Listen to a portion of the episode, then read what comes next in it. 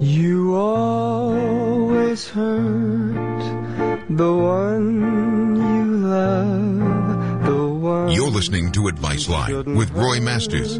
Call Roy at 1 800 866 8883. Hello, good evening. Hear that song? You always hurt the one you love. Well, always. You always hurt the one you love. I'm not very good at singing. You always hurt. You always hurt the one you love, the one you wouldn't, whatever it is. I can't remember it. one, what was it, Anne? No, the one that you shouldn't hurt. Oh, that's my wife in the background. she, now, look, that is absolutely, absolutely accurate because you do not know what love is. And if somebody says, Tain't so, I know what love is, please call 800 866 8883 and I will show you that it is not true. Now you can believe it or not. That's your your call. But I say, even though we have very nice people in the world, they're all always hurting the ones they love, even if they give the loved ones the love that they think is love. This program is is an unusual program. What I really want is to help you understand what hasn't been understood for thousands of years, except for a very few. The answer to all the suffering, war, and uh, ha- hating hate the ones you love, that's war. You always hate the ones you did it. Was it what, what was it? The ones you hurt. You see, a good thing I got my wife behind me. you always hurt the ones you love. It's always true, because what you think of as love isn't. The number to call me 800 866 8883. You always hurt the ones you love the ones you should love. Uh, what was it again? what is heard all over? Uh, because you see, I'm glad I got my wife behind me, because it doesn't make sense. It it, it it's foolish. It makes it it makes the music makes it sound real, and tends to ignore it as, as something pretty and obvious. But it's what I'm trying to say is you always hurt anybody you love because most of you 95% I guarantee of the whole world does not know what love is that's a subject I would love to help you understand the number is 800 866 8883. Now, ladies and gentlemen, my good friends, I'm saying things that you've never heard before, and, you, and I know that when I say you always hurt the ones you love, you don't know what love is.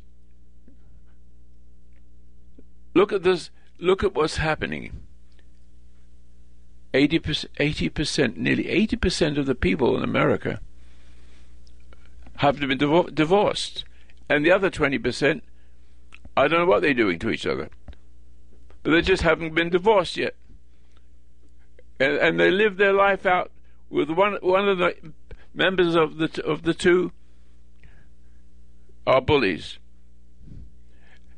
Ha- have you realized there's a program, a, a commercial actually, putting mother away. Putting mother away, she's she's 70, 80, 90, but parents don't, children don't want their parents with them. My mother used to say, I think I can remember it. This comes to me. No, I better not say it because I'll mess it up. It's too long ago. It's, it's like a mother can bring up two children, but ch- the children can't help the mother when she's old. It was something like that, but it's more, uh, more, um, more correct. But you see the point. The reason why is because the fathers died. Because the men are any. The, the, the, the truth of the matter, it says that men die earlier than women. But the reason why they die earlier men is because they don't know how to deal with her. And they get frustration.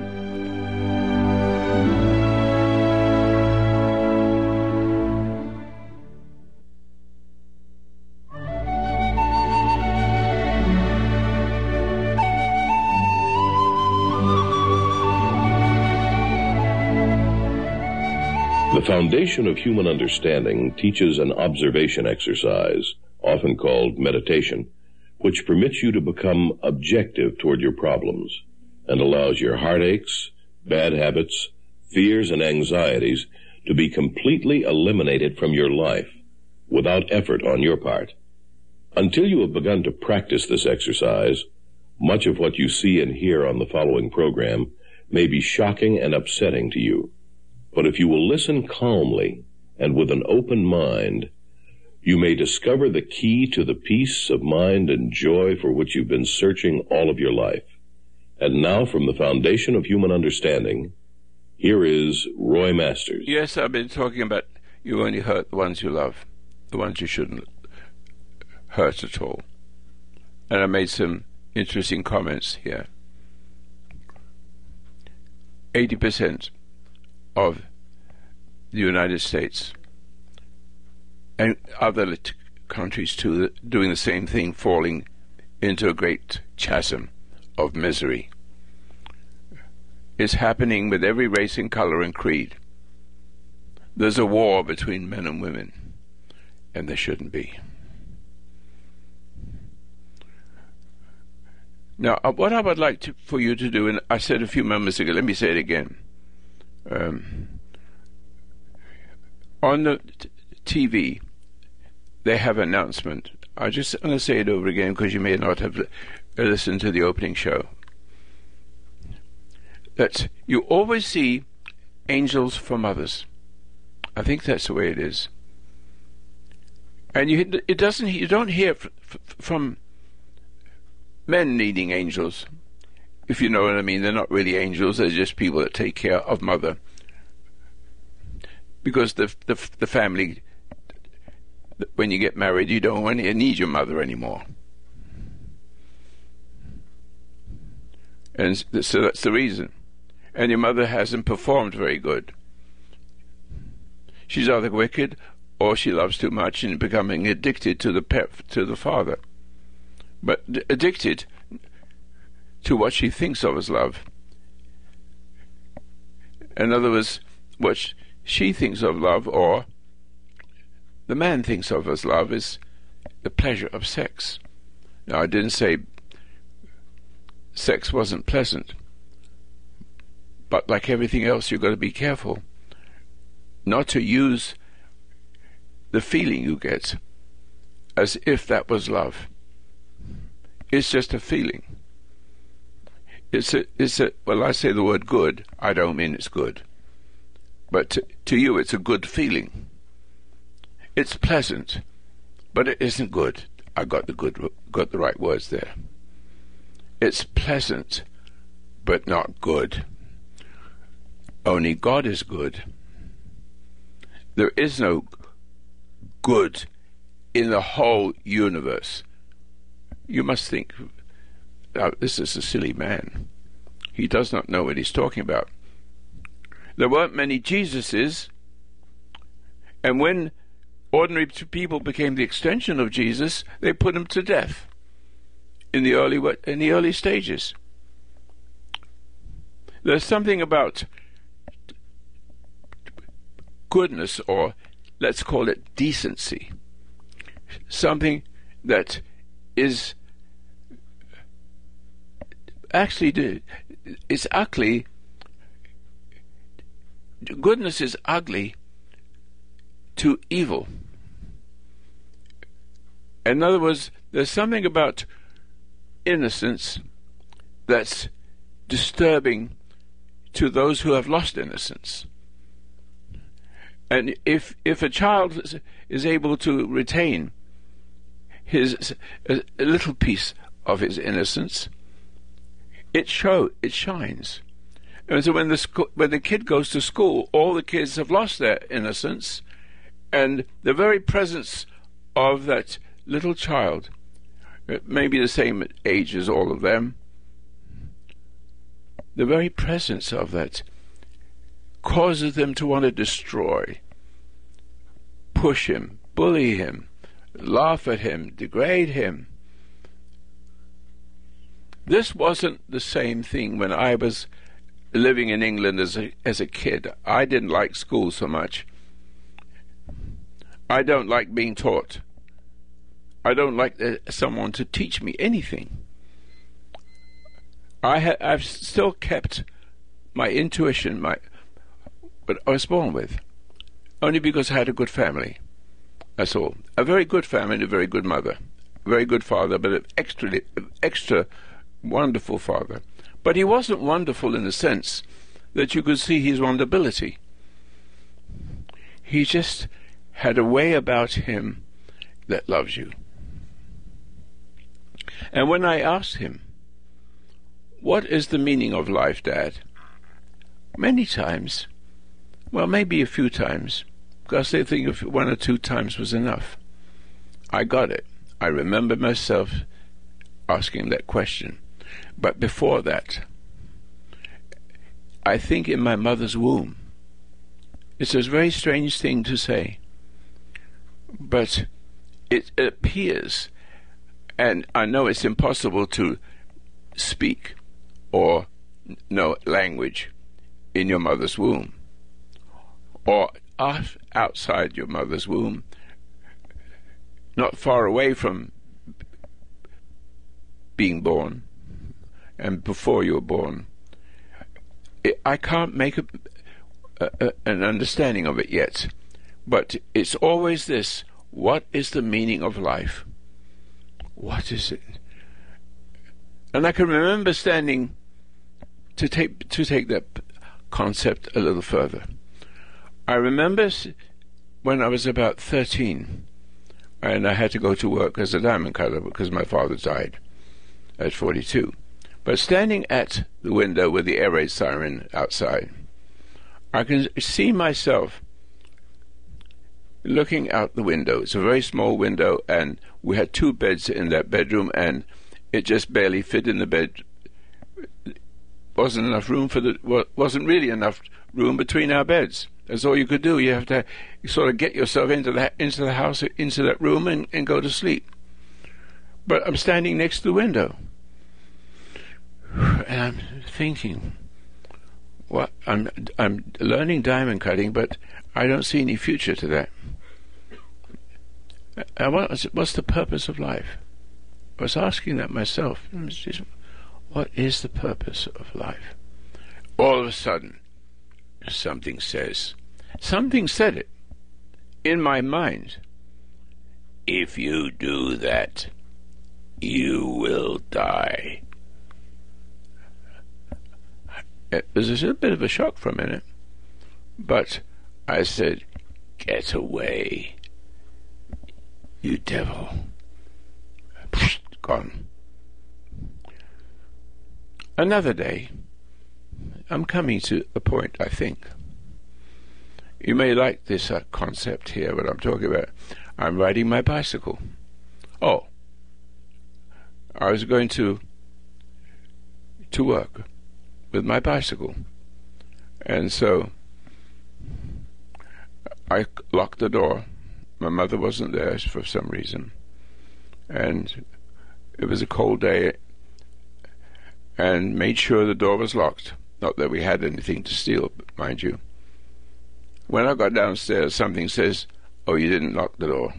I, all right. So I went up and checked it out very carefully, pulled on the ha- on the handle or whatever it was, and went down, got on my bicycle, and ten miles away is where I was working, along the border, the border next to the ocean, and uh, all of a sudden something says, "But you didn't lock the door."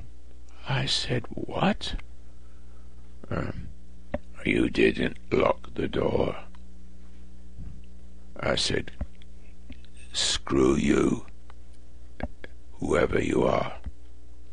That's not the exact words I said, but I think it's those exact words. And from that day, for many, many, many years later, I never had heard from this voice again, but it was there. Now, I've made a few mistakes in my life. I don't see anybody who doesn't do them, uh, doesn't make any mistakes as you grow up, especially not having parents. But maybe, in this case, not having parents. Maybe not so because my father was special. And so let me just play with that and uh, put it aside. I operated the Institute of Hypnosis in which which was the city, Anne? Houston, Texas. Uh, Houston, Texas. It's been such a long time, huge, long, long time ago, and uh, that was long before I married my. my yes, it was. Yes, it, let me see now. No, no, I, I left. Let me just start, start it again. I spent about three or four. I can't remember. Three or four years with hypnosis of, of life. Hypnosis. I understood hypnosis. My great interest was hypnosis because when I was young and, and in England again now, back in England as a younger person, I asked myself, how is it possible for Adolf Hitler to turn a whole country all by himself, with support, of course, financial support. But he was so powerful, so shocking, so evil. There's something about evil that can be very exciting. We'll take a t- we'll take a, a, a shot at that later on. But I needed to know, so I bought hypnosis books. It didn't teach me anything. And so, but so one day, I went into the part of of Brighton in England, and there was a a theatre with some live people doing things, but one of them was hypnosis. So I, I, I took my dollar or whatever it was, a pound, and went in and saw people being hypnotized just for, you know, just for fun. People didn't believe it, but I did. I looked for books, couldn't find them really that explained anything. But one day, I'm interested now. My mind is set. I have to understand. This is the purpose of my life. This is going to be the purpose of my life. Uh, but I, eventually, I left. I left it behind because I saw what I had been doing and going forward again to to Houston, Texas. See, so, so I'm going backwards and forwards here. But anyway, my mother has a friend from the First World War, and she's a very nice person. Very sweet, sweet, sweet person. And she had a headache. And she says to me, You're doing hypnosis, are you? Yes, I said, I'm just learning. She says, I've got a terrible headache. Could you help me with it? I said, Of course. I touched her on her forehead, and she fell asleep. And then she, she, she woke up, and the headache was gone. That's interesting. And so that encouraged me. When I got to be 18, I went into the military. This, I don't know why I'm telling you the story. I was started out speaking about something else, but I think this is important.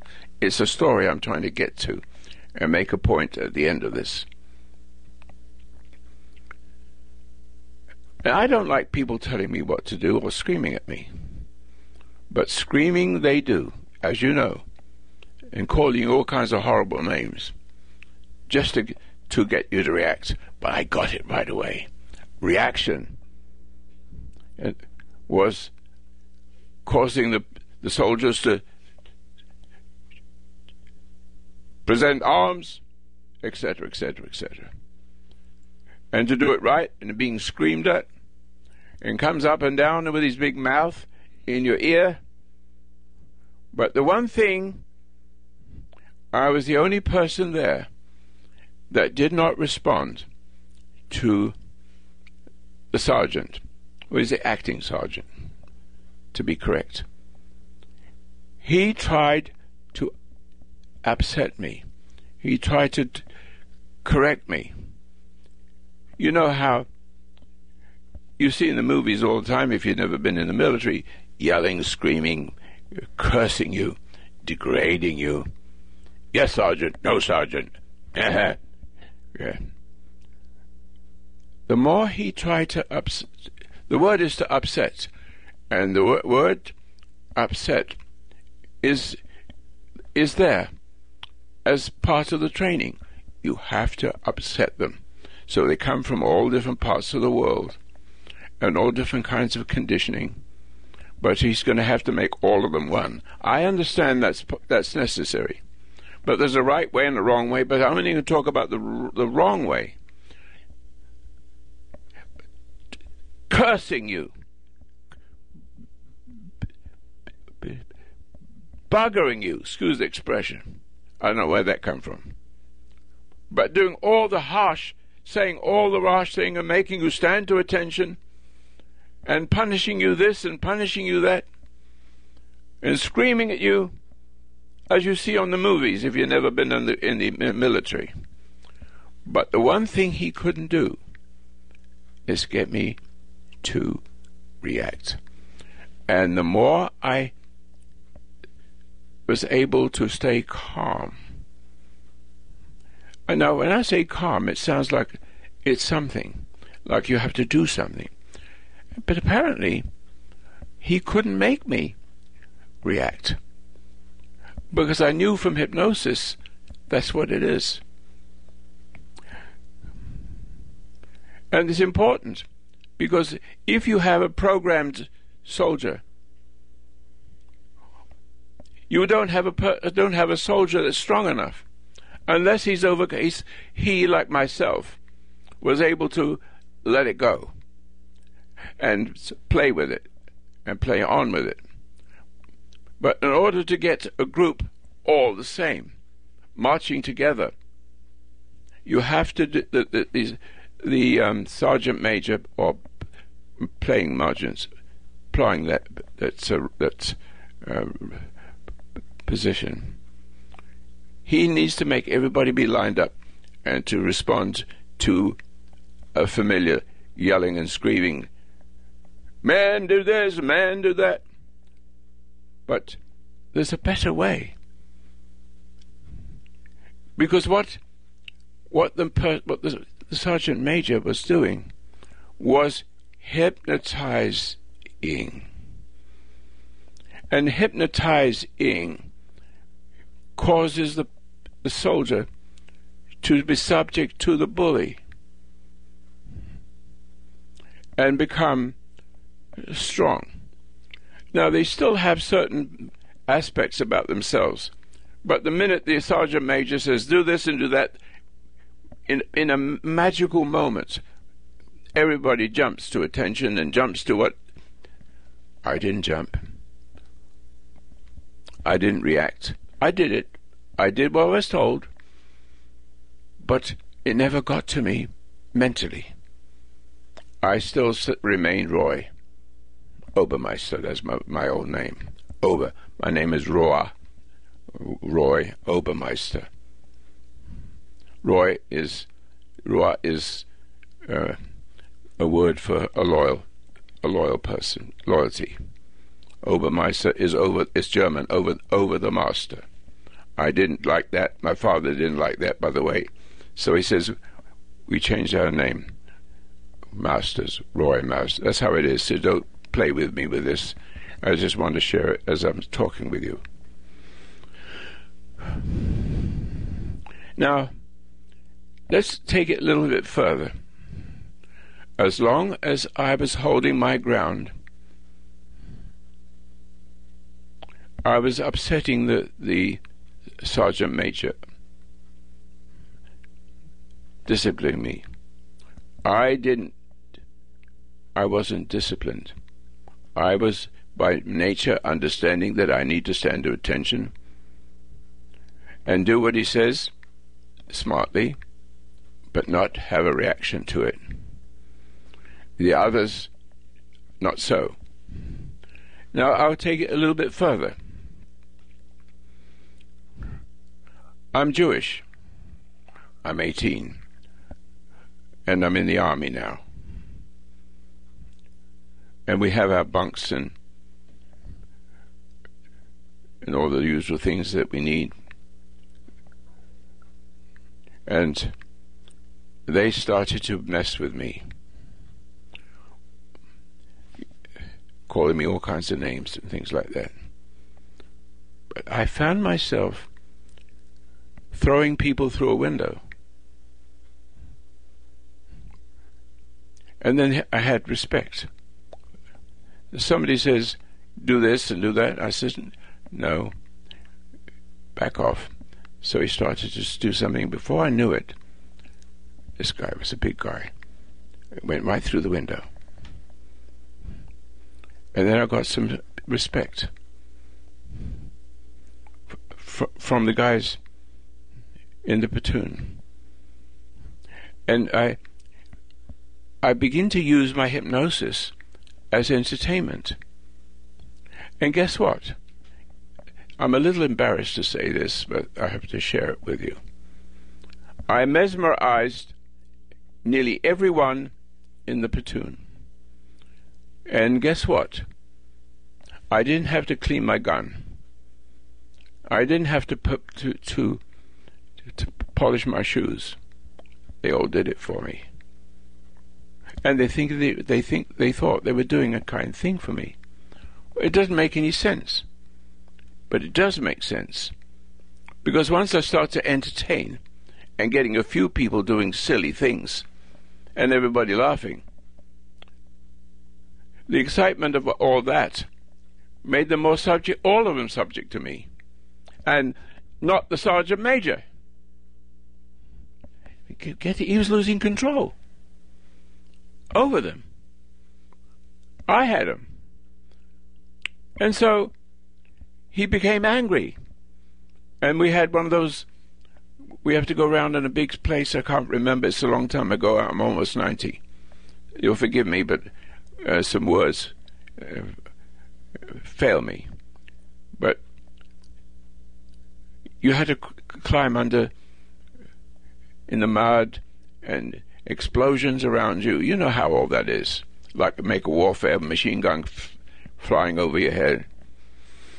And he puts he puts an explosive underneath me. He, he guided me to a certain place and blew me up to 15 feet in the air. That was supposed to upset me. That didn't upset me either. And they sent the, the, the because things didn't go right. He blamed me before it, he wasn't happy, so he made the whole group go round again, which was miserable, and then blame blame, it on me. So he got so angry, he got the, the soldiers in a circle. That's coming up. Are we coming up to a break? Oh, I don't know why I'm telling you the story, but.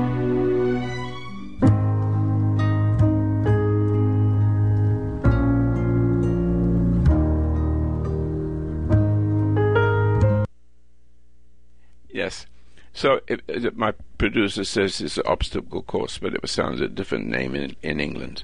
But never mind, he's got the point. Anyway, so the, the sergeant was f- fuming. And what he did, he's caused the whole platoon to go in a circle, You take 125, uh, uh 230, 40, 50, I don't know, a big guy, and put me in the ring with him, and I'm only, um, I'm only 150 pounds. But I had something. I understood it. And so he, rolls up his sleeve. I said, Look, don't roll up your sleeve. Take it, we'll take our tunics off. And he, as he took his tunic off, and I shammed to do mine, I whacked him one, and he fell asleep for a long time. Now, what I'm saying here is I didn't didn't know. I never felt like I was doing anything. He had responded to me because the response was the extension of the fact that he was one of the people in, in the dormitory. And he was s- somewhat hypnotized by me before that. So when the when the t- sergeant major tried to make him do what he wanted him to do, he ended up doing what I wanted him to do, say, take your tunic off. And while his hands were behind his back, well, you know the story. I can tell you now, I've started off with one thing and I'm ending up in another part of it. I am beginning to understand how to overcome the, the overcomer. Do you understand what I mean by this?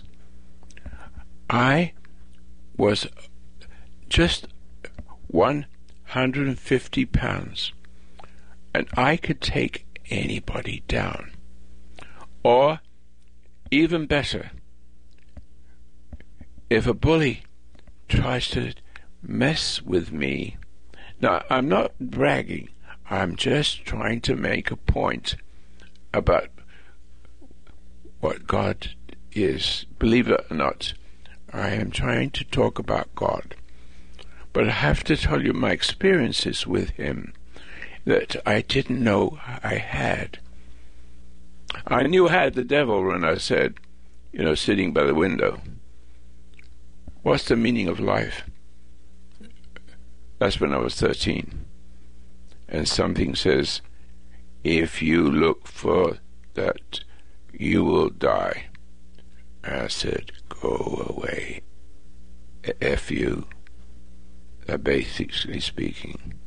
Now we come back to my story. Even the dark side couldn't make me respond. obsessed or demoralized in some way. How many people have th- words and thoughts in their mind that talk to them?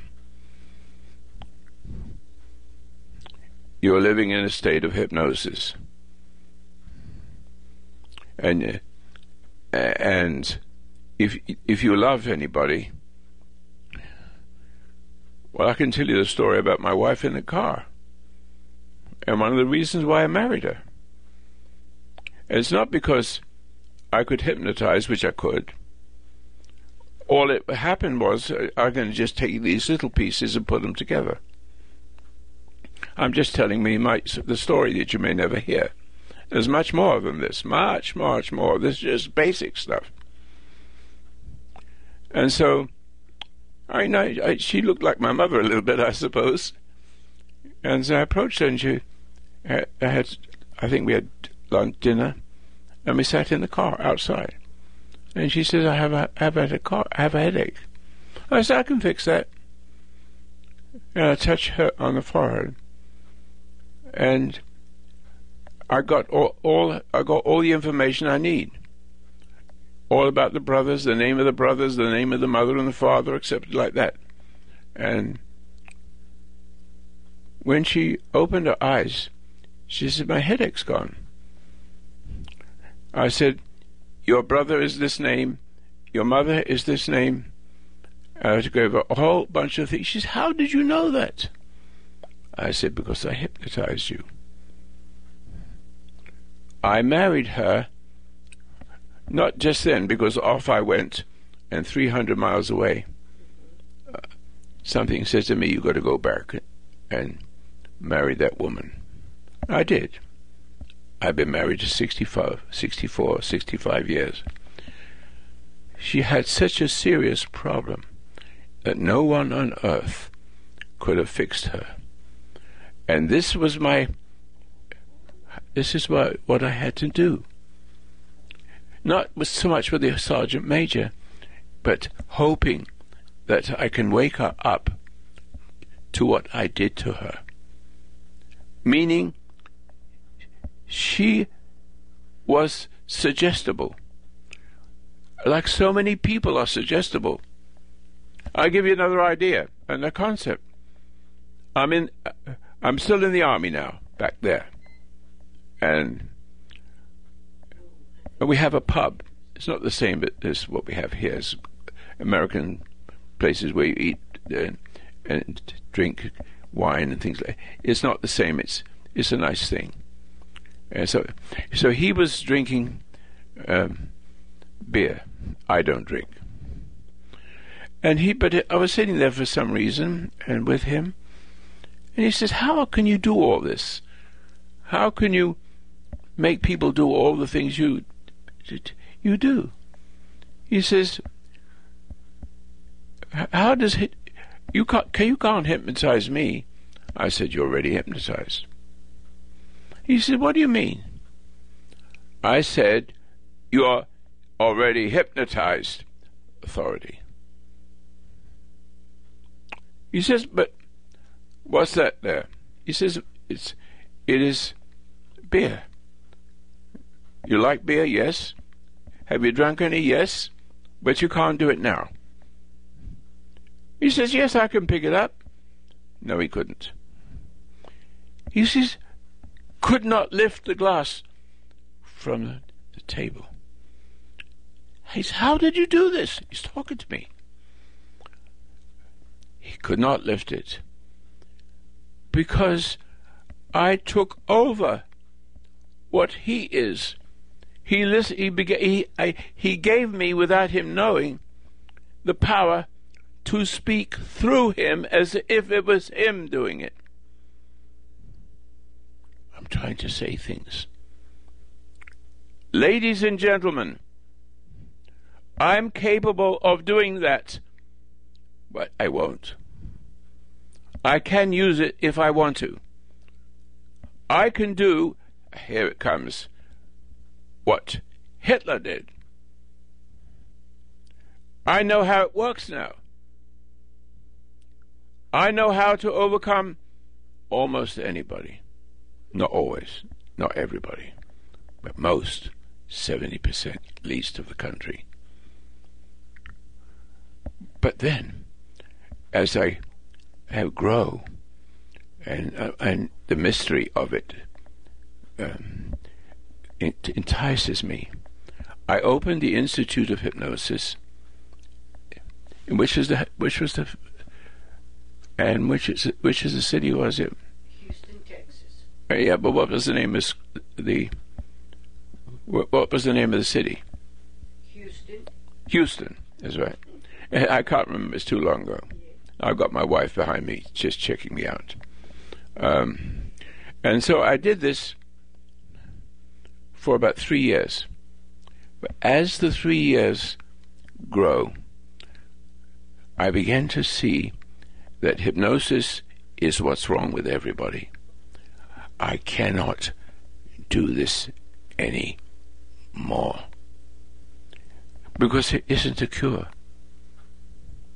Yes, it's a novelty. I'm standing years into the future, into the future. I'm going all over the place. I'm ha- in, America now. I mean, I'm still in America, but I'm in Los Angeles, and I have I was waiting for my car to be fixed. It was leaking a little bit. It's a truck I had. And there's a lady standing by me. and she's smoking a cigarette. I smile at her, she smiles at me. I said, Do you like smoking? She said, No, I don't like smoke. I said, Why do you smoke? I don't know. Well, she's very sweet. I said, Would you like to stop smoking? Oh, yes, do you know? I said, I will show you. Just close your eyes. And this is where the hypnotism comes in. I said, Now, try to smoke the cigarette. She couldn't. And this was standing next to her in, within a few minutes. Oh dear, here we are. Uh, all right, so I, I, had my eyes closed. I didn't see John from Arizona, and um, I have a, a complex a, conf, a conflict here. Do I continue, or continue tomorrow night, and take up the, this gentleman in Arizona, which I shall do, and maybe there's to be a little bit time left to say all the things I want to say. Maybe not today, but tomorrow. I've got a caller, and I have to do take one caller at least. And I was looking for what I'm really looking for is people with terrible diseases. I mean, give me what nobody can fix, and you're and you're dying from it. That's what I want tomorrow. Tonight is too too late. I'm just giving you bits and pieces of stories. But most of all, I got to tell you that I, for some magical reason, slowly but surely, I was writing books, and I swore I wasn't going to do put scriptures and anything in it and t- talk about God. But when I finished each book, it was full of that. I, I can't believe how it happened. I was, I was being motivated by the spirit of Paradise Lost. And my journey is, and my journey still is, to show you how nearly all of your problems can be overcome in minutes, in days, in a month or two. All of them have the root, the hypnotic root. You do not know you are hypnotized state. When you come into the world, that's what happens. You came into the world with an intuition, a, a free person, a potentially free person. But if you look carefully, you're walking in, one of your parents' shoes. And when your children grow up, they either rebel against it that's one thing that's bad in it. I won't go into it right now. But when you when you react to your parent, you are corrupted, put in a hypnotic state, the same state she has but doesn't know it. The same state that she, she had that was cruel or poisoned you with kindness. It made you co- codependent or to run away from her hunger for you. Uh, I'm going, I've got to stop for a minute. I can't stop though, it's so hard. So I'll just finish off tomorrow night. I'm going to stay. John, in, I beg your pardon, John, because I had my eyes closed when I was talking, and all this dribble was coming out of me. So he has an. Uh, his wife is an appeaser and has anxiety, and he wants to know how he, he he can help her. That's a good. It's a good question, but I wish it was more powerful. But it's it. What John is is asking me is very basic, and basic is very important. Hello, John. I kept you waiting. I really am sorry. Hello, Roy. Can I, is it? Can you can you speak a little louder? Uh, how's this? Huh? Uh, can you hear me? Yes. How, how about here? I can't hear him. So I'll go on. Can you hear right? me? Yes, but is it, are you John? Yes. Oh, okay. Because you sound like my my producer. go, go ahead, John. So yes, I'd like I'd like to know how to help my wife. You can't. Not possible. Okay. Unless, unless you stop reacting to her. In other words, you don't have authority. You're looking to your wife for love, correct? Uh, it used to be that way. Yes. Yes, yes. But looking for you, looking to your wife for love makes her God, puts her in a position of God, and she hates you for this. She'll hate you because what she wants is to be saved from her mother and the, Yes. and the failing father of her life. And when she married Yes. you, she hoped that you were a man, and to say Right. put the put the put the fruit down. No, you can't have a car. But but but but I said you can't have a car. We, I'm going to build a house. I'm the I'm this the king of this house, so to speak. It's how you react to her. Unless because you are a sensitive person, and I can hear it in your voice, that you don't know how to react to pressure. Correct? Um, I'm not. I'm not sure how to answer that. It depends on the extent of the pressure. Well, you talk about your wife, and your wife is an appeaser. What does that mean? It means she gives herself to you to get what she wants from you. And damned if she gets it, and damned if she doesn't. Is that correct? Yeah, that used to be correct. Uh, we've stopped playing That's good. playing So the you- Adam and Eve game at this point. Well, so you've been listening to me for a while, I guess. Yes. Yes, well, that's good. So uh, I, I will take it that your wife is an appeaser and she does lots of nice things for you, and then you can feel the pull of her wanting to give, wanting you to give her what she wants. But what does she want? How do you deal with a woman who loves you, it looks like love anyway, and doing things for you and appeasing you to give you something is a pull. Do you, don't you feel a pull when she does that, correct or not? Uh, yes. Before. Well, certainly. now, that pill, that that moment, that pull, you must watch for it and stop getting upset because you really don't know what she wants. You don't know what love is. And if you love her or give in to her, you encourage her to be worse than she was before. And you never, and it starts up all over again. All you need to do is to st- hold your ground.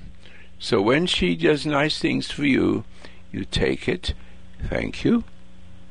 But when she expects, when at a moment comes, having th- thought to herself in her own way, that she can ask you, pressure you, ask, then pressure. But I'll do nice things for you. So you she wants something from you. This is not the way it should be. You should say to your wife, Did you do this because you loved me? She says, Yes. But no, you don't love me because you, you're, you'll be like loving me to make me to make me give you what I shouldn't give you. To, Okay. In other words, And- you and, don't uh, want. See, did you follow that? And, yeah, I, I follow that, and and we've Look, moved let- away let's from say that. let's let, let's say you have a friend or people, and they give you nice things. I had a little girl, uh, and she was eight years old. She keeps calling me, and I'm helping her all the time. She she says, "Grandma, Grandpa," and she was on the radio with it several times with similar things. My grandma, and I know the grandma is a very wicked woman. I know it. I know how she destroyed her, her, her mother of this little girl. And uh, I said, "Can you?" This this little girl calls. She says, if my mother, grandmother, wants to give me something and I don't want it, is it all right not to take it? Now, if I was her mother or an ignorant mother, which most mothers are, I would say, don't hurt the, your, mother, grandmother, your grandmother's feelings, whatever it is, that person's feelings. Do you feel the pull? She says, yes, I feel a pull. I said, whenever you feel the pull, there's danger. Like a lollipop. A car stops, and a man looks, opens the window and gives a kid a lollipop. The one that takes the lollipop dies. The one that says no thank you walks away lives. There's a big difference. It's a sailboat. They're playing it on. They're playing it in in a small little river, and they had a little sailboat. A little a little piece of wind, little bit of wind, blows them both away.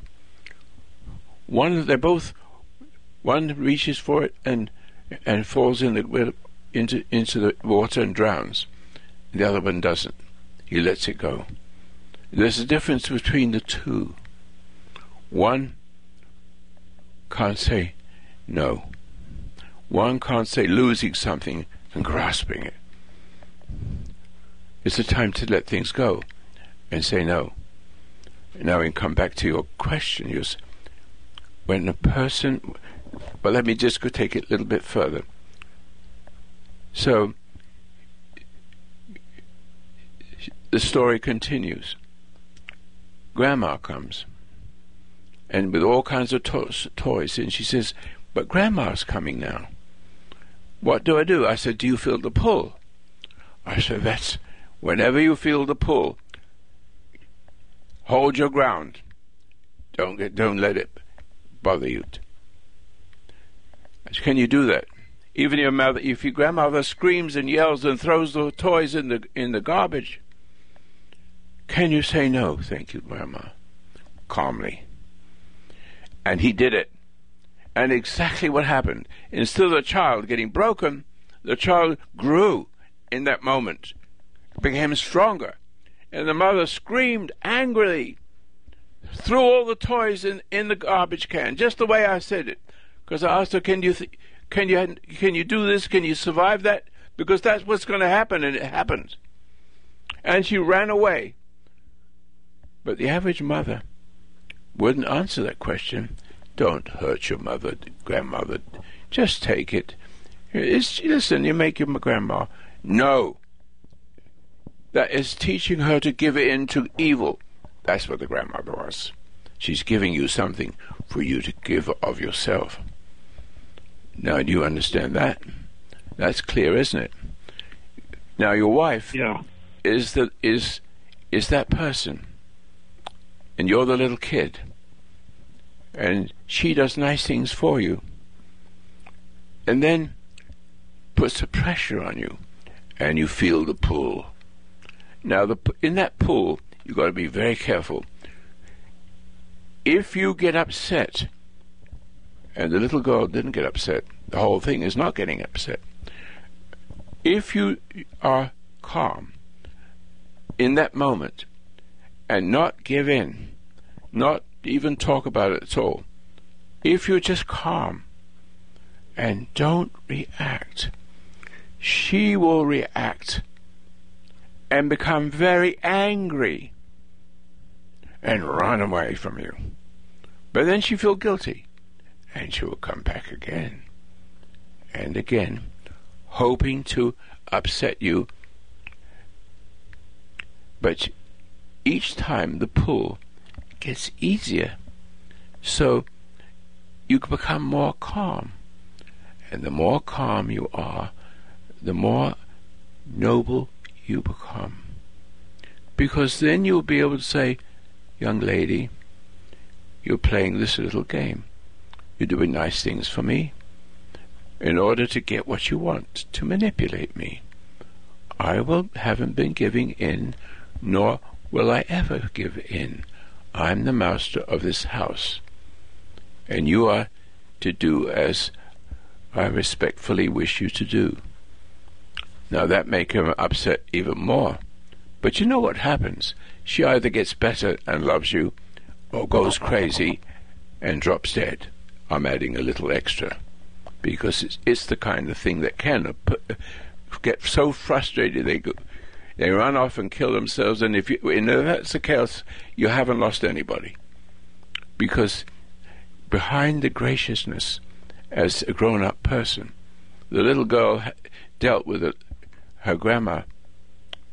And I said, "Can you stay calm when you when your grandma starts to throw all the all the toys in the garbage and run.